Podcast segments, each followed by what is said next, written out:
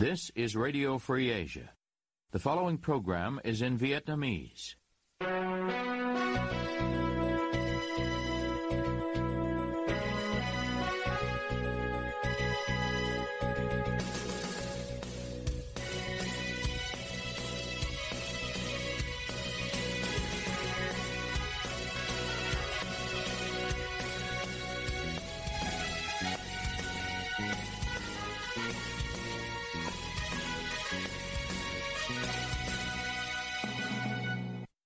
Đây là Đài Á Châu Tự Do,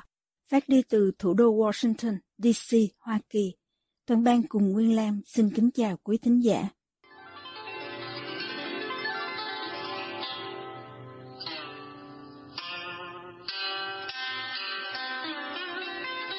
Kính mời quý vị theo dõi chương trình phát thanh tối ngày 8 tháng 3 năm 2023,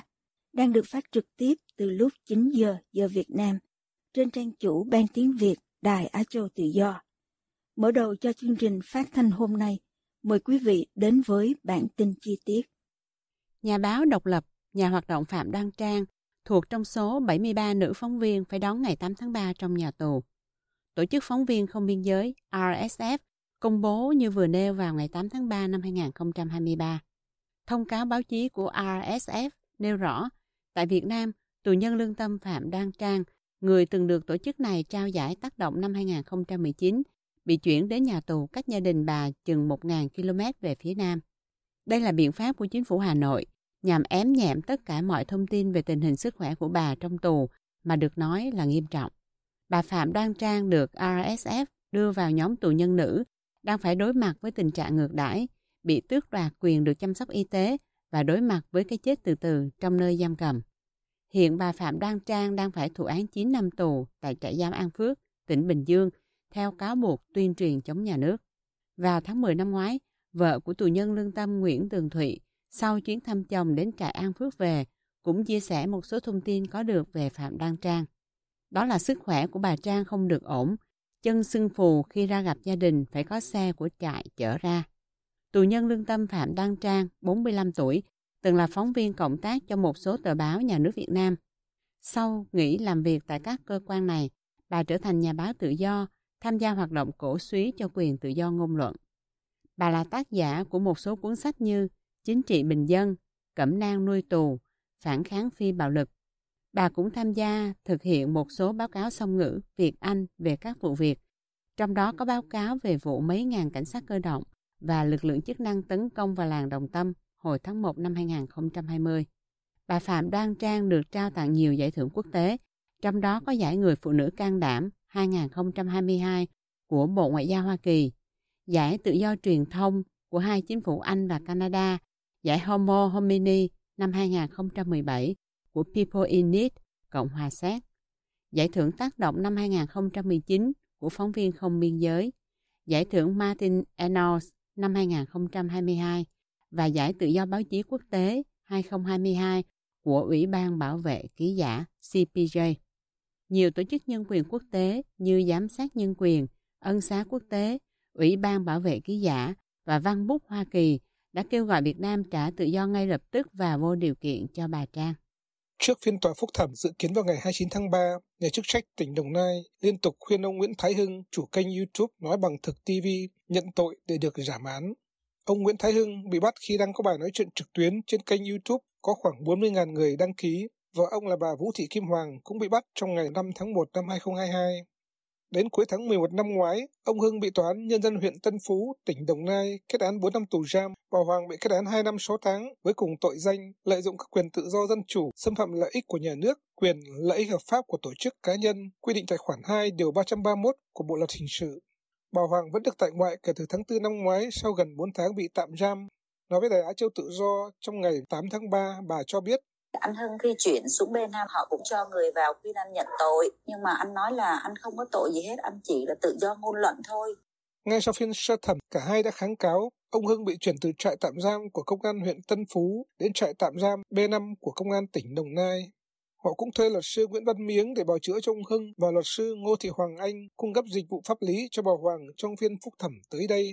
Thẩm phán Trần Văn Tuấn, chủ tọa phiên tòa sơ thẩm, cũng ra sức thuyết phục bà Hoàng nhận tội. bên này thì họ cứ nói mình là thôi nhận tội đi thì đi sớm về sớm mình bảo thì đây đâu có tội gì đâu tôi không làm gì để liên quan đến 331 tôi không đăng bài không hình ảnh không có phụ giúp một cái gì ông Hưng ở trong nhà tôi Bà Hoàng bị buộc tội là người liên quan tiếp sức vì đã cung cấp chỗ ăn ở cho ông Hưng bên cạnh việc cho ông này mượn tài khoản ngân hàng và một máy tính sách tay. Bản thân bà Hoàng không hề có phát ngôn nào trên mạng xã hội. Trước phiên sơ thẩm, công an huyện Tân Phú cũng thuyết phục kết hợp đe dọa khiến cả hai phải viết đơn từ chối luật sư.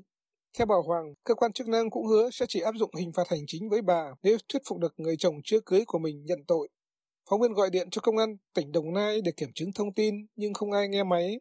Bà Hoàng cho hay thông tin về lịch xét xử phúc thẩm được phía công an cung cấp cho luật sư Nguyễn Văn Miếng trong ngày 3 tháng 3 khi ông đến làm việc buổi đầu tiên với ông Hưng trong trại tạm giam về việc bỏ chữa.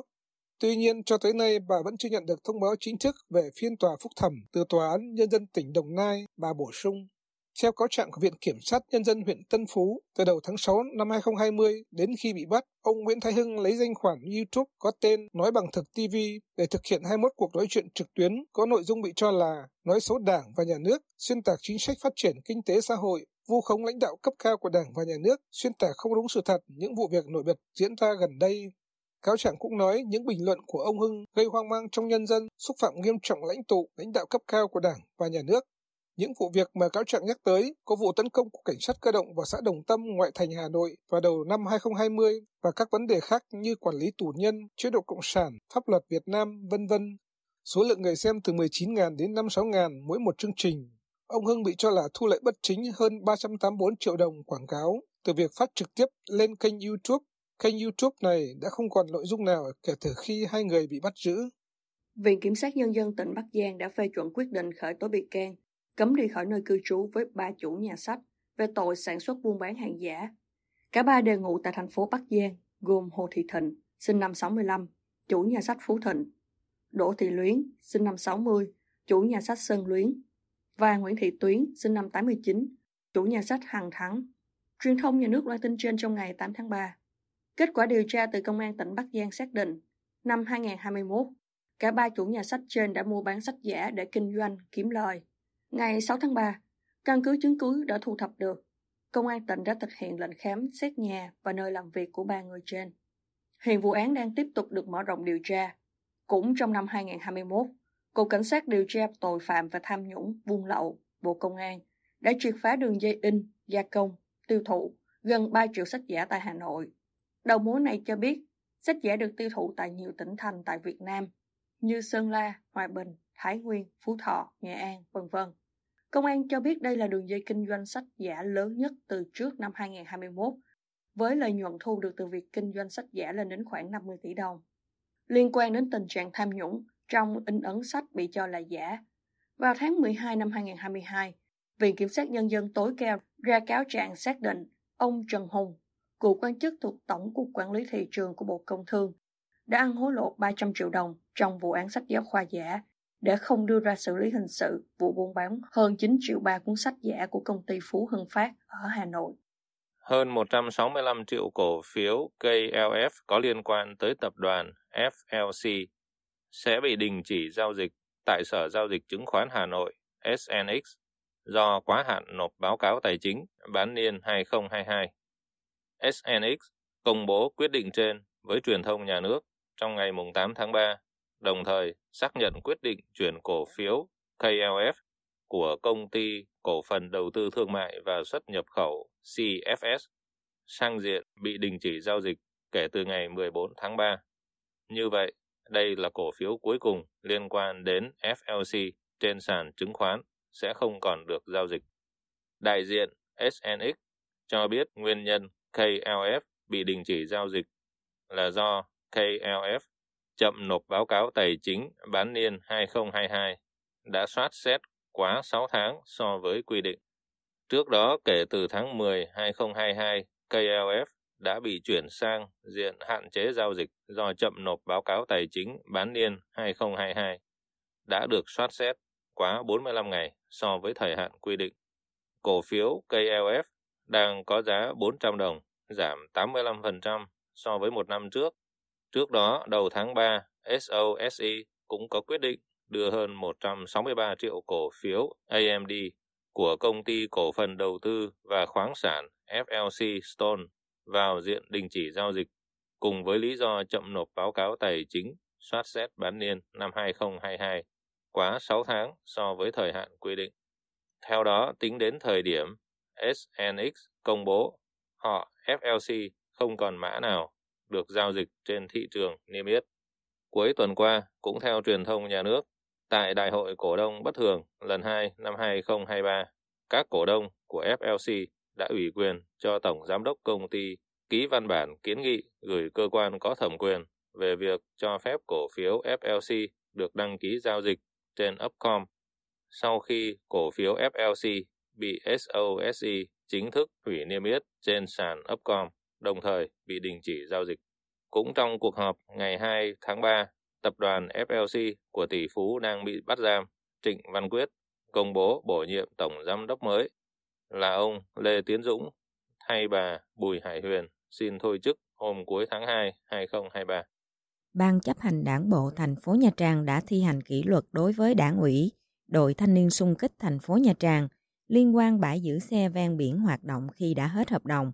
Truyền thông nhà nước loan tin trên trong ngày 8 tháng 3, Ban chấp hành đảng bộ thành phố Nha Trang xác nhận trong các nhiệm kỳ từ 2015 đến 2025, đảng ủy đội thanh niên xung kích thành phố Nha Trang đã thiếu trách nhiệm, buông lỏng lãnh đạo, quản lý, thiếu kiểm tra, giám sát các hoạt động của đơn vị và đảng viên được phân công nhiệm vụ theo quy định pháp luật của nhà nước để xảy ra vi phạm luật đấu thầu, vi phạm nguyên tắc tài chính trong công tác quản lý, khai thác các bãi giữ xe trên tuyến công viên bờ biển Nha Trang, gây thất thu ngân sách nhà nước. Theo đó, Ban chấp hành đảng bộ thành phố Nha Trang đã bỏ phiếu quyết định kỷ luật đảng ủy đội thanh niên xung kích với hình thức khiển trách ở cả hai nhiệm kỳ 2015-2020 và nhiệm kỳ 2020-2025. Trước đó, Ban Thường vụ Thành ủy thành phố Nha Trang đã quyết định kỷ luật cách hết chức vụ trong đảng đối với ông Trần Quang Sơn, bí thư đảng ủy, đội trưởng đội thanh niên xung kích ở cả hai nhiệm kỳ 2015-2020 và nhiệm kỳ 2020-2025.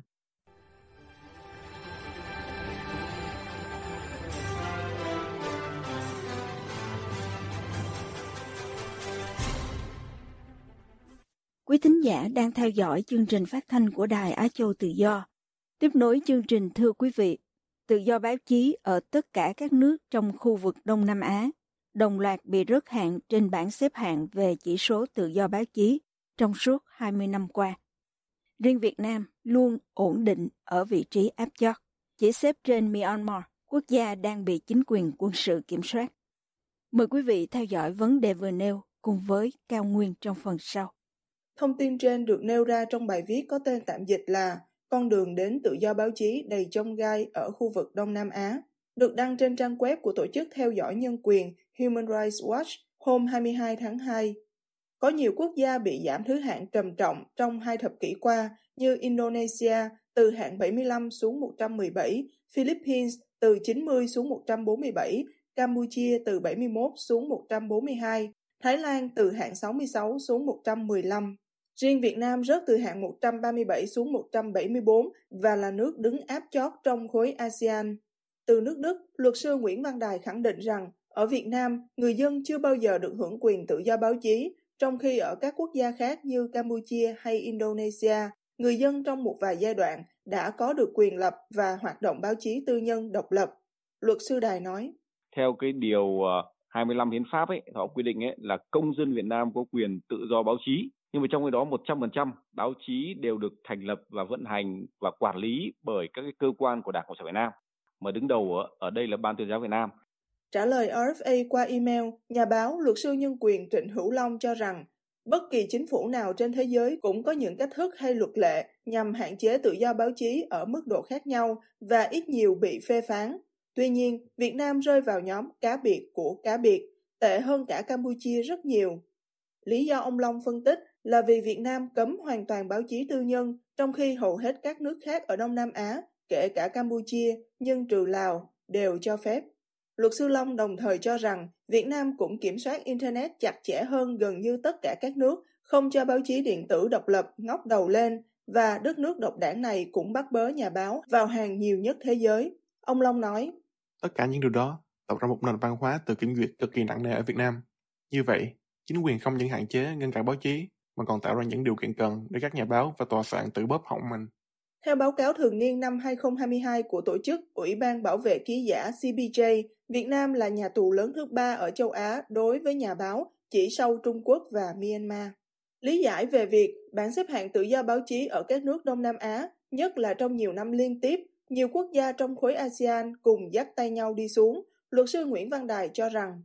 khi mà các nước ở trong khối Đông Nam Á hay là ASEAN đó, họ còn giữ quy định ấy, tức là không can thiệp vào các công việc nội bộ của các quốc gia khác thì đương nhiên những quốc gia mà có cái ảnh hưởng về nền tự do báo chí hay nền dân chủ lớn hơn đó, họ không được phép can thiệp vào các quốc gia ở trong khối á thì rõ ràng ấy nó sẽ làm cho cái nền tự do báo chí nó nó thụt lùi chung xuống. Ừ, đấy nó không có các cái hiệp hội báo chí của các nước họ không có sự tương trợ hỗ trợ lẫn nhau ở trong cái cộng đồng ASEAN thì đương nhiên nó đi xuống thôi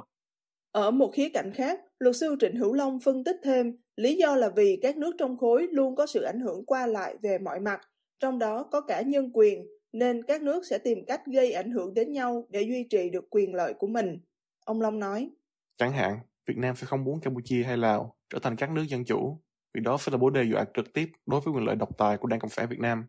Thậm chí, Việt Nam với tiềm lực kinh tế vượt trội so với một số nước trong khu vực, còn xuất khẩu được mô hình quản trị vi phạm nhân quyền của mình sang các nước khác thông qua các khoản đầu tư chẳng hạn. Ví như Viettel đang là nhà đầu tư lớn nhất của Mintel bên Myanmar, vốn là một công ty của các tướng lĩnh quân đội của Myanmar, cung cấp rất nhiều tài lực cho các hoạt động xâm phạm nhân quyền của quân đội.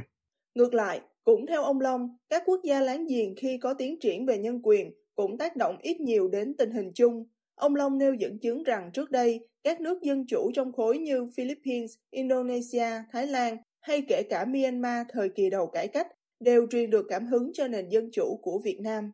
Chúng ta từng truyền nhau những mẫu tin nức lòng về cái cách nhìn chính trị ở Myanmar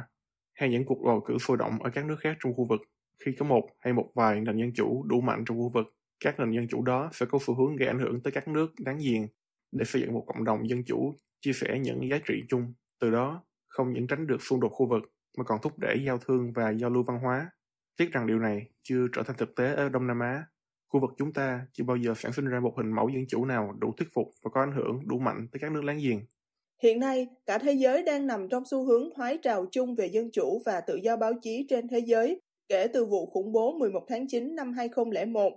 Theo phân tích của luật sư Trịnh Hữu Long, khi yếu tố khủng bố và an ninh quốc gia trở thành ưu tiên thì các nước có xu hướng thắt chặt các quyền tự do trong nước và vi phạm luật pháp quốc tế ở nước ngoài.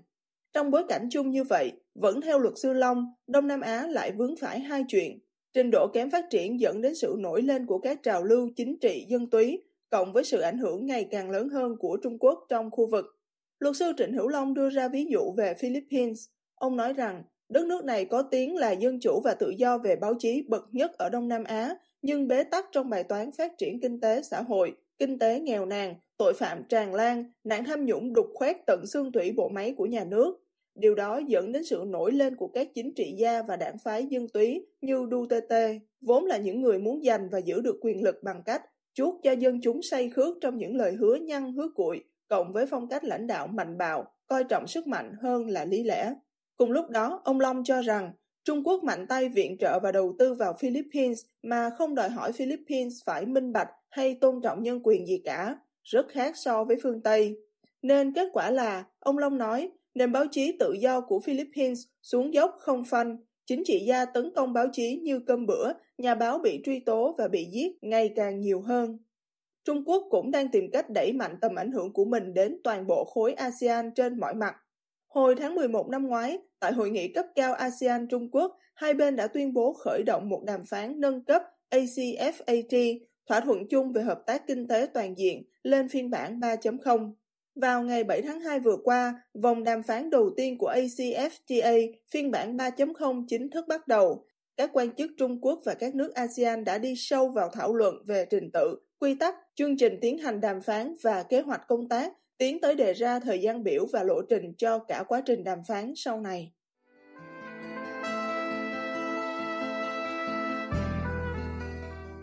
Quý tín giả vừa theo dõi chương trình phát thanh tối ngày 8 tháng 3 năm 2023 của Ban Việt ngữ Đài Á Châu Tự Do.